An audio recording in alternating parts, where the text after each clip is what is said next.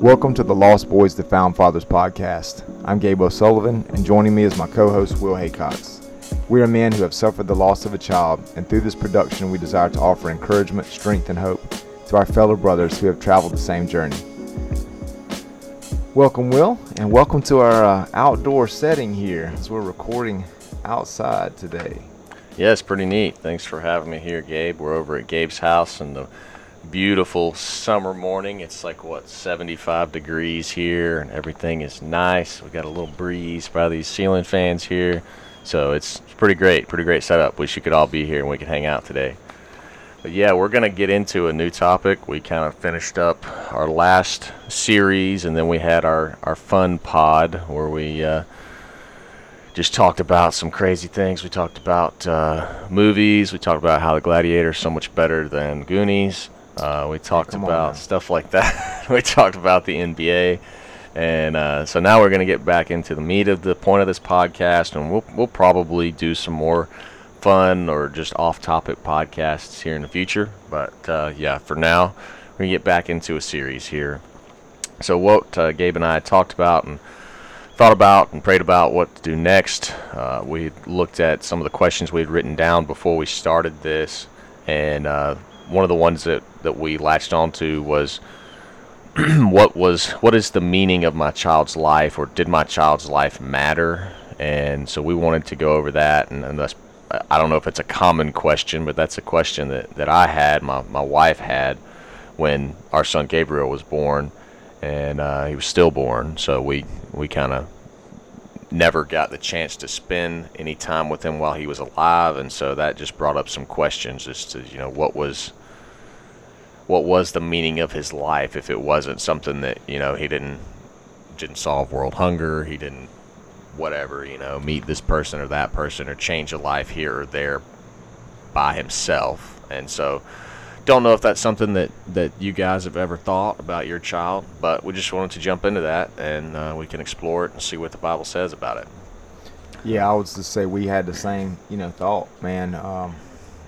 Because I think one reason was we, you know, we had some folks, even in our family, that, like, because the girls were born and didn't live very long, they, it's like these family members did not even understand that they were real people.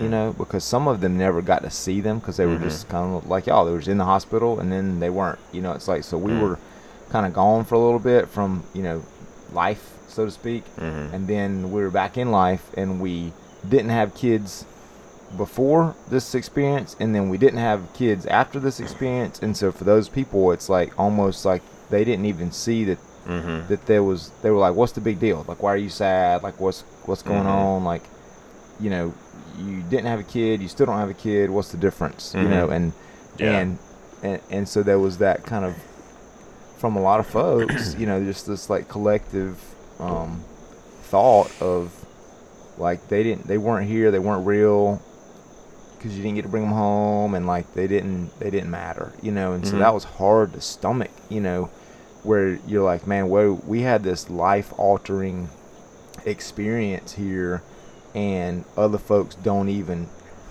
they don't even recognize that you Mhm. know or they think that um you know that that again that they didn't matter the experience didn't matter or their lives didn't matter and that was that was hard so then it makes you Mhm. kind of question well did did it did it matter like was there a purpose in this and what was Yeah. the purpose in this and and then I, I, I had someone in my family uh, at, unfortunately about five years later um, they lost a child uh, and um, different circumstances but uh, the child passed away and he told me one day he said i just want to tell you that i'm sorry kind of for the way that i dismissed uh, your situation because i didn't know it was this hard Mm.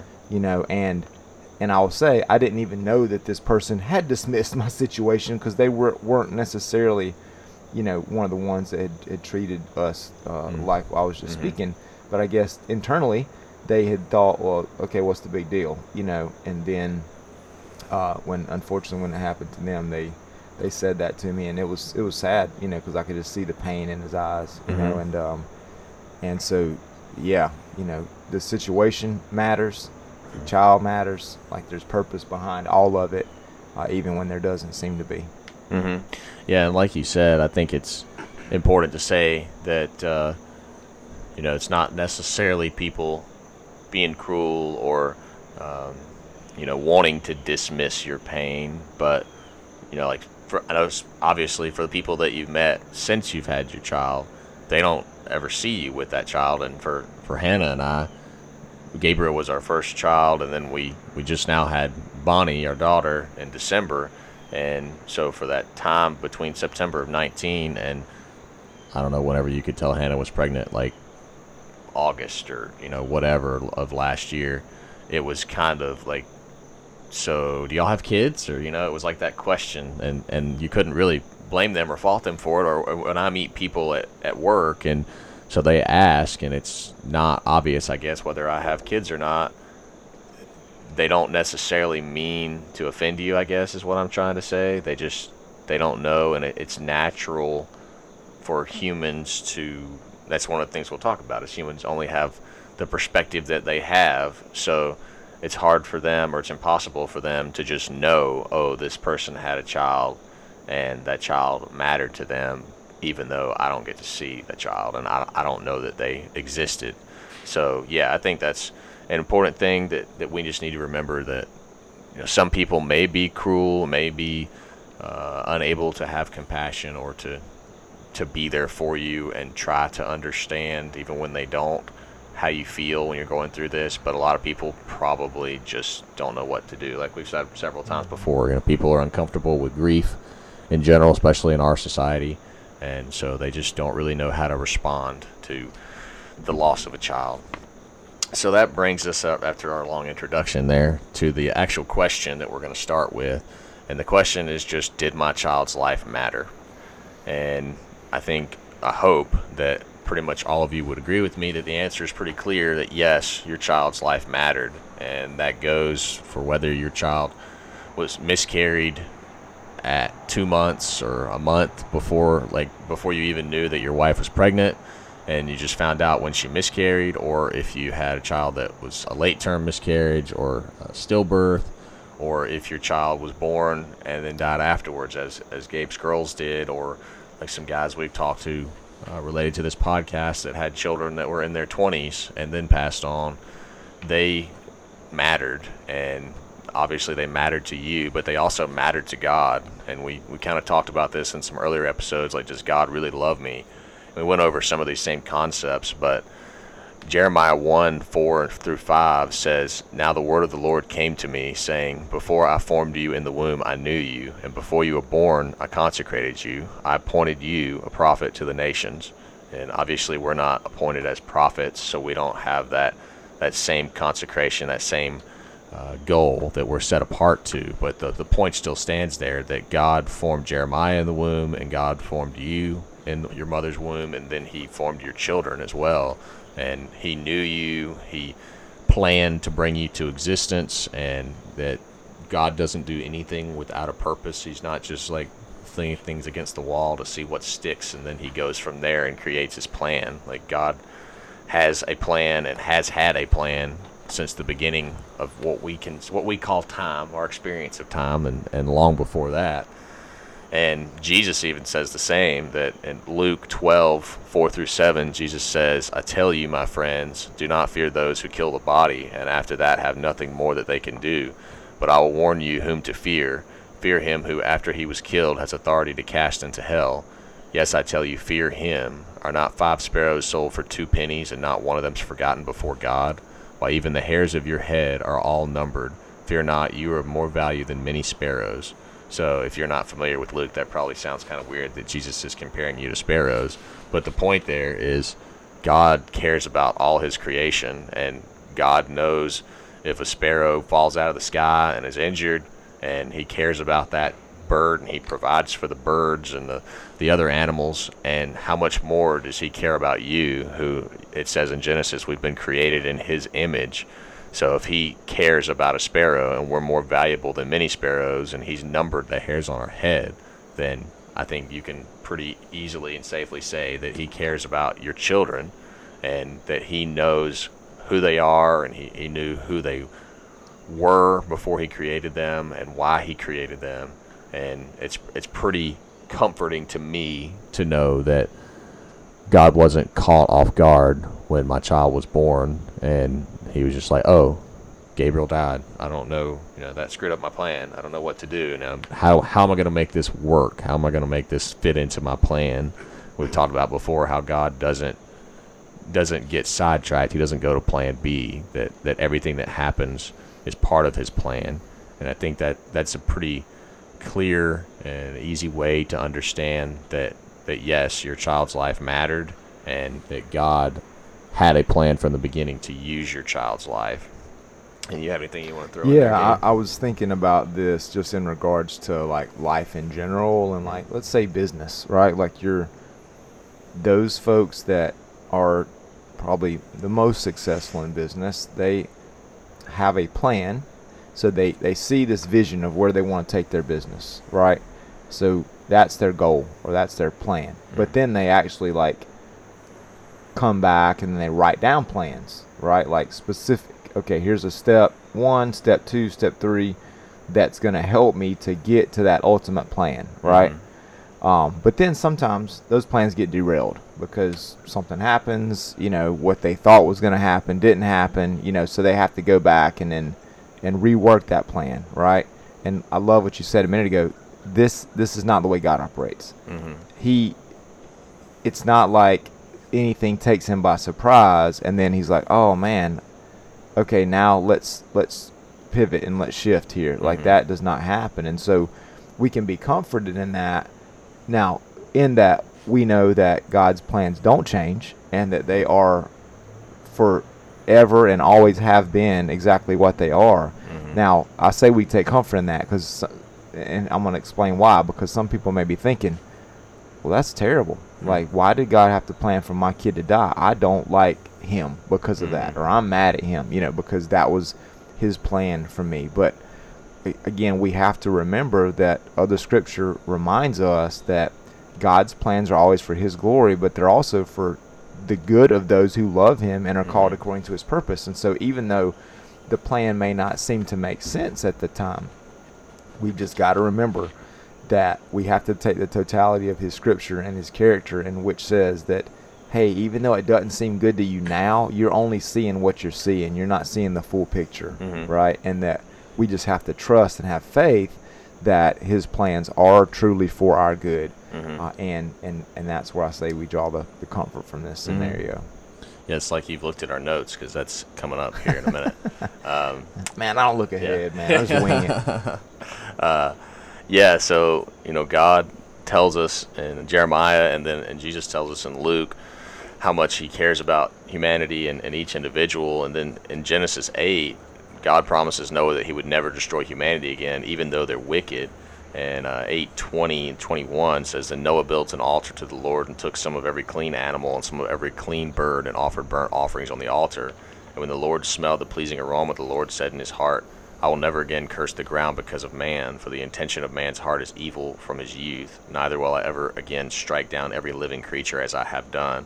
And this is obviously right after the, the flood, and Noah and his family gets off the ark, and they're beginning again.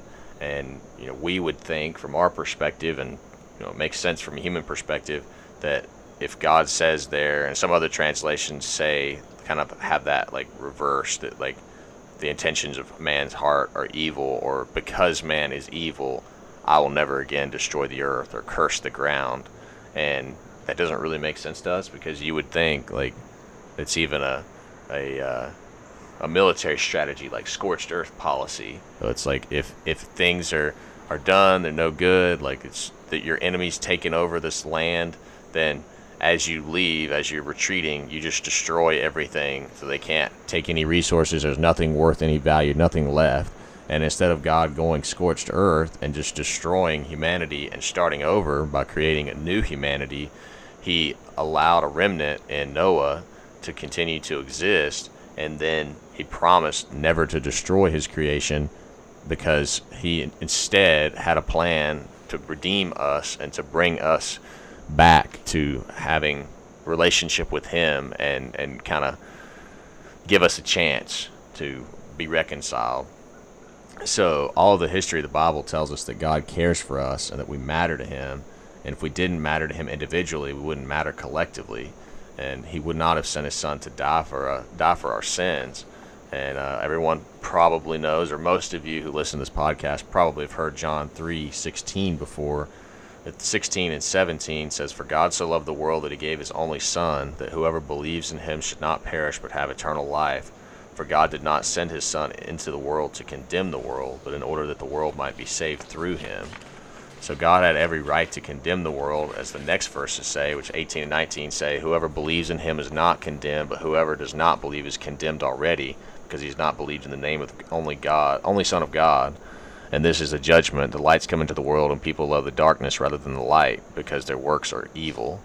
So God carried out his redemptive plan to save humans from his wrath because his love and mercy towards us.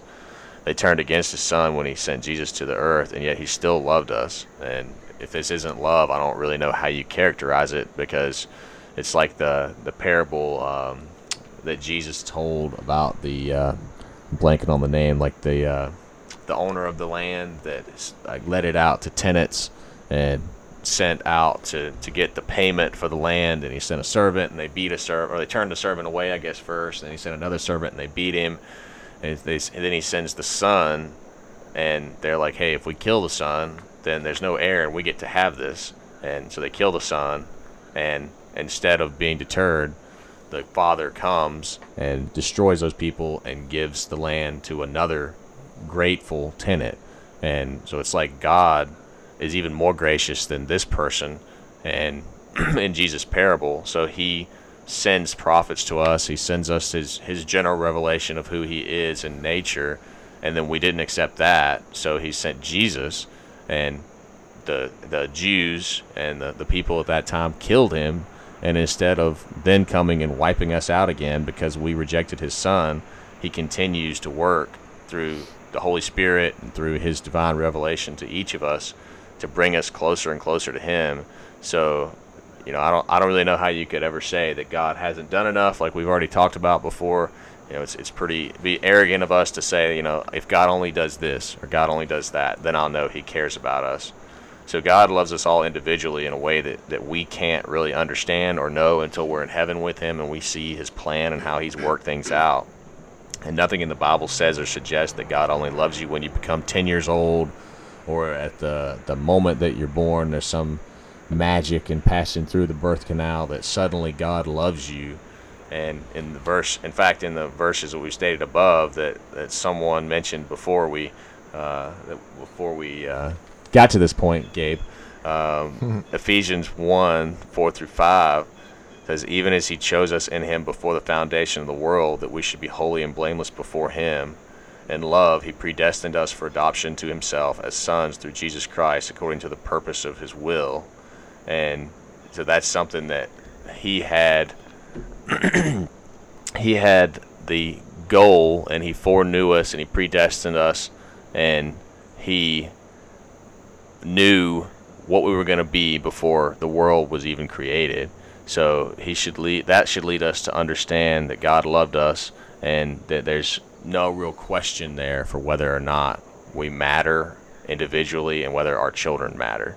So that's it's a lot of uh, a lot of dense stuff in there, but you know I think we just wanted to make the case. Maybe if you haven't figured that out already, that's kind of how my brain works on this podcast. That I want to like give you all the evidence and the proof, and you know you can do with it what you will. But I think that is some evidence from all over the Bible that that God cares about humans individually, and that God doesn't just start caring when they do something good for Him or when they uh, when they're born, when they're 10 years old, 15 years old, whatever it is, that, that He cares and He knows about us from before the time that we're born. And so I think you can rest assured that, that God knows your child, knew your child before even you were born, and that He's taking care of your child in heaven, and that, that your child's life mattered, whether anything whether they were stillborn or whether they were 30 years old. And so I, I think that's should bring you some comfort there that, that you don't have to do anything to ensure your child's life mattered because God's already promised that their life does matter. That's good, man. And you know, I think that leads us right into the next question that you have posed, which says, so why does all this feel pointless? You know, or why sometimes do we maybe feel tempted to believe that our child's life, or even our life, Mm. you know, is meaningless or was meaningless? So what are some what are some things that you've kind of come to realize through your struggle with that? Yeah, I mean that's something that uh, we kind of talked about before we started this podcast. That uh, kind of the reason that my mind went here when I was writing these notes was that uh, my wife and I, Hannah, had some of these thoughts, or at least I know I did, and we talked about them. That uh, you know what what we see from our perspective is that we already told this story on the podcast, but we went through infertility. So we, we spent a year, year and a half trying to get pregnant, and we got pregnant, and excuse me, and uh, when we had Gabriel and everything was great up until two three days before his due date, go into the hospital and we find out that, that he's not with us anymore and that he's he's already gone inside my wife and then he he's born he's stillborn and we get to spend 12 or 15 hours with him and then we, we leave him at the hospital and, and that's kind of it you know from our perspective that we never see him again. And we like we said before and gabe you know we kind of quote unquote went on with life at that point you know that we, we went back home went back to work we uh, resumed our relationship with our friends, and there were times when it felt like nothing changed, um, you know, as far as our daily life and how we were seen. You know, we were expecting to be parents to a child and to to start figuring out Gabriel was our first, and so like start figuring out what it means to have a child and to raise him and and to breastfeed and to you know spend the time with the kid and, and me thinking about our firstborn son. But instead of that it kind of felt like we weren't even pregnant at all and that that nothing had happened and nothing had changed from the time that we had started trying to get pregnant. And it felt like I know there were times that I question like was all that worth it like was it was it a waste of time? Was it a waste of emotional, uh, like a, a waste of, of mental time and anguish that we spent hoping to get pregnant and then excited about having our son, and then nothing happens. You know, he's he's stillborn, and we don't get to have a child here with us. And would it have just been easier if he wasn't ever, if he never existed? if, if he we never conceived him and that that we didn't have to go through all of that that pain and suffering. And I don't know if that's a common thing. I don't know Gabe if, if you and your wife have, have ever felt any of that but I think that's a, a symptom of our condition as humans. Like we'll go into here in just a second that that we're we're finite. We only see a certain perspective and I would assume that that's a normal thing that, that when you don't understand the meaning of suffering, you start to question like, could we not? Would it not have been a whole lot easier if we just didn't have to deal with this experience? Yeah, no, I'm with you, man. I mean, because then you start wondering, like, well, okay, I would have just rather not gone through this, you know, than to have gone through it. And Mm-hmm. I, I'll say two things. One, it made me think about, and this is kind of probably bad to compare what we're talking about to what I'm about to say, but like, you know, like sometimes you go on vacation and it's like this amazing vacation and you're you're away from work and you're from your daily responsibilities and you know you're not having to clean up the kitchen and somebody Mhm. else is you know washing your towels for you and whatever and then you come home and it's like then you're just back in the grind and you're like man like life was so different but now life is the same like I Mhm. went away but I'm back and it's just the same so it's like almost like the vacation didn't happen Mm-hmm. because you're back and you're just back in that same grind. And I think that's kind of the way we felt too. Just like you said, it's like after you, you know, unfortunately suffer that loss, then you just get back into your regular daily stuff, and you're just doing. You you had this ideal of or idea of man, life is going to be a lot different from whatever your due date was, you know, Mhm. going forward. And then when it's not, then there's like this major void and like this big time sense of like disappointment, right? Because your Mhm. life is not different. Your life is the same. And so then it's like, man, I, I just, goodness, I, sh- I wish that wouldn't have even happened because now, not only is my life the same, but now I've got this depression or I've got this this Mhm. void, this darkness, this hole that didn't have to be there, you know. And then, but you know, I come back to Scripture again, and I think about James, the book of James, where he says, "Consider it pure joy, my brothers, when you face trials of many kinds." Uh, and you know, I read that and I'm like, "What? Like pure joy to face trials, right?" And then he goes on to say, "Because the testing of your faith produces perseverance, right?" And then Mhm. so it's like we have to remind ourselves that when we're going through these difficult times, when we have a situation like this, like it would be better. It's not. It's not that life would be better if it didn't happen, Mm. because if it didn't happen, we wouldn't grow. Mhm. If it didn't happen, we wouldn't have had that experience of having that pregnancy, or having that child be born, or having something to relate to on a podcast to thousands and millions of people. You know, Mhm. like we wouldn't be able to comfort those who need comfort in their time of need, Mhm. right? And so I think we, we have to remind ourselves that everything has has purpose. Now, somebody's going to be like this biblical scholar, you know, and they're going to get they're going to they're going to you know maybe think, well, what about Ecclesiastes? Mm. Right, where Mm. the, where the writer says meaningless, meaningless, everything is meaningless. Mm. Well, I think we have to understand that during this during that during that time that that's not God just telling us, "Hey, everything's meaningless," right? Because again, you have to take the totality of Scripture. Multiple times elsewhere in the Bible, God says everything does have meaning, everything does have purpose. The writer at that time was experiencing his kind of frustration with life. Uh, he was going through a tough time. He had, you know, he had had this great success. He had uh, all the tremendous amount of wisdom, tremendous amount of wealth, tremendous amount of power and influence.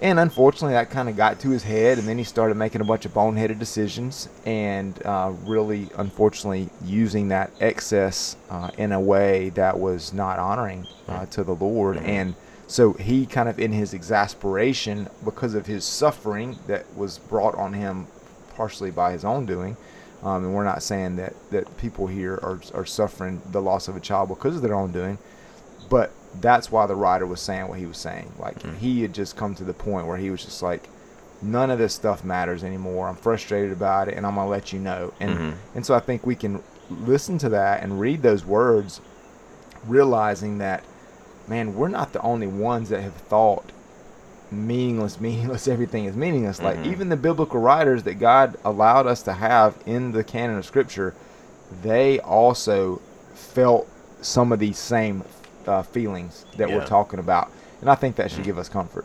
Yeah, I mean that's that's exactly where we're going next. Is like you know, that's a symptom of our condition as humans that we can only see things from one perspective, and we're we're finite. We're bound by time, so we can only see and experience what we can see with our eyes, what we hear with our ears, and the time that we're in. And the same is true of the writer of Ecclesiastes. That you know, even a biblical writer, even someone that's ordained by God to write part of our scripture, had that same experience. And the same's true of Job. You know, Job went through his pain, and and you know, most of the book of Job is he and his friends. If you want to, I guess we'll call them friends loosely, because they're. If you read Job, they don't say nice things all the time. Um, it's something that you can see in the human experience that we don't always have the the clear head and the uh, the perspective and the patience to sit back and say, you know, well, this terrible thing happened to me, but I'll just trust. I, I just know something good's going to happen. Like we can, it's very easy for us to get caught up in the moment because when we see things from a, a limited perspective, it's easy for us to just fail to see the full picture and to trust that, that God is going to bring meaning to something even when we can't see meaning. So I thought about this. I was a history major in, in school, and so I, I care a lot about and I like uh, history class and stories, and, and so you know literature and things like that, or things that I was interested in, or I guess I'm more interested in them now than I was in school. I, I kind of wish now that I'd paid more attention sometimes in school. But you might remember the way that an English teacher asked you to read or critique books in high school. You know, you all read your, your summer reading books, which some of you probably didn't. I, I think I read mine because my mom forced me to, like the last week before school. But uh, they'll ask you to explain, like, whatever. This guy's, the door to this guy's house is red or it's yellow. Like, tell me why that's important. Or, you know, explain what's the significance or the irony or, you know, whatever in the fact that this character's named Mr. Kind and if you haven't read the whole story and learned that Mr. Kind is actually the villain and one of the meanest guys in the whole story, then the meaning of his name or the earlier actions in that story would be lost on you and it would seem pointless. So the same is true in a, in a greater scale, in a, in a actual scale, not in a, uh, in a, in a work of fiction, for our daily lives and for the lives of our children that, that have gone on before us that we're not God. So, like I said, we're bound by time and we only have the perspective that we have. And God has a perspective that He gets to view all of time and all of existence at the same time. He knows all human actions and all human thoughts. He knows what we're going to do before we do it. So, if we had this ability, it would be much easier for us to see how the life of our child creates a ripple effect in our lives and the lives of others that would change us as individuals, it could change our families, could change our communities, or it could change something on a greater scale. So, you know, for example, Gabe and I have talked about in the past, you know, some things that have come out of the lives of our children. And for me, just one of the easiest things for me to see, see and to say about the life of our son Gabriel is that you know when my wife I've talked about before has a special place in her heart for Haiti, and so when Gabriel died, she asked that people who wanted to to show their love and appreciation um, and just to show their respect to us, donated to an orphanage in Haiti that helps malnourished children. And so I think there were there were a few thousand dollars that were donated to this charity, and so that's something that that would not have happened if it wasn't for the death of our son and for the life of our son. And Gabe's written one and now two books that may or may not have been written if he, he hadn't had his girls. Obviously, you wouldn't have written your first book, and we don't know whether or not you would have decided to or felt like felt confident to write the book that you, you just wrote now if you hadn't had your girls and the Lord hadn't worked in your heart that way. So that's something that if you've ever read their book or if you're listening to this podcast, then you know you see that there, there's meaning and purpose and things that have come out of our child's lives that we never would have expected when we lost our children. And you know, even like I said, this podcast, like Gabe was able to reach out to me almost two years ago because of the experience that he had in the death of his girls, and that led to our relationship and you know discussing things and me feeling comfortable discussing how I was feeling with losing Gabriel, and so that gave us a chance to kind of throw around the idea of this podcast, whether it was a good thing to do, and then we decided to do it. Now we're on what episode 23, and so that's something that if our children hadn't been born and then hadn't passed on we would not have probably ever talked more than just saying hey at church and, and moving on. And so now you're listening to this podcast, and we hope and pray that the Lord's using this in your lives and the lives of other people to draw you closer to Him. And there's no way we could have seen, you know, for, for Gabe and his wife 16 years ago, there's no way they could have seen what would have come 16, 15 and a half years later when we started doing this podcast and even in a shorter time period, a year and a half, year and eight months later or earlier, there's no way that my wife and I could have said, you know, we lost our son, but it's okay because you know we can. There's going to be a podcast that that I'll do that might help X amount of people, so it's okay. So just just know that if you're feeling that way, that you know it's it's pointless, it's meaningless, nothing good's coming out of the life of my child, and so it just feels like it'd been better if if my child hadn't been born, that that's not true, and that you may not see anything right now that's coming out of the life life of your child, but just trust that you know, like like Gabe mentioned earlier, I, I jumped the gun a little early on on saying that you uh, brought out a verse that we'd already talked about. This is where I brought the verse in. Uh, that if we trust God to work all things for our good, as He promised in Romans eight twenty eight, which says, "And we know that for those who love God, all things work together for good for those who are called to according to His purpose." That we don't have to worry about whether the life of our child had purpose, because God promises they didn't live for nothing, and that nothing that we consider bad is ultimately bad because He'll use it for our good and for His glory. Mm, man, that's awesome, bro. And I, I think that's a great ending point Mm. because that scripture is so poignant. You know, for this for this episode, and then in the next episode, in number twenty four, we're gonna get out into, you know, how do we how does this play out practically? Having that understanding of what Will just said. How do we live that out, and how does that play out practically in our lives? Mm. Uh, so make sure that you uh, tune into our next episode, which will be up shortly after this one. So thank y'all for joining us today. Uh, make sure that you follow Lost Boys to Found Fathers on Facebook, Instagram, and Twitter. And you can check out my book on Amazon. It's called Thy Will Be Done. Put a question mark at the end of that. And my name is Gabriel O'Sullivan, and that'll come up. Again, thank y'all for joining us today. Let's make sure that we are not lost boys, but we are found fathers in Jesus.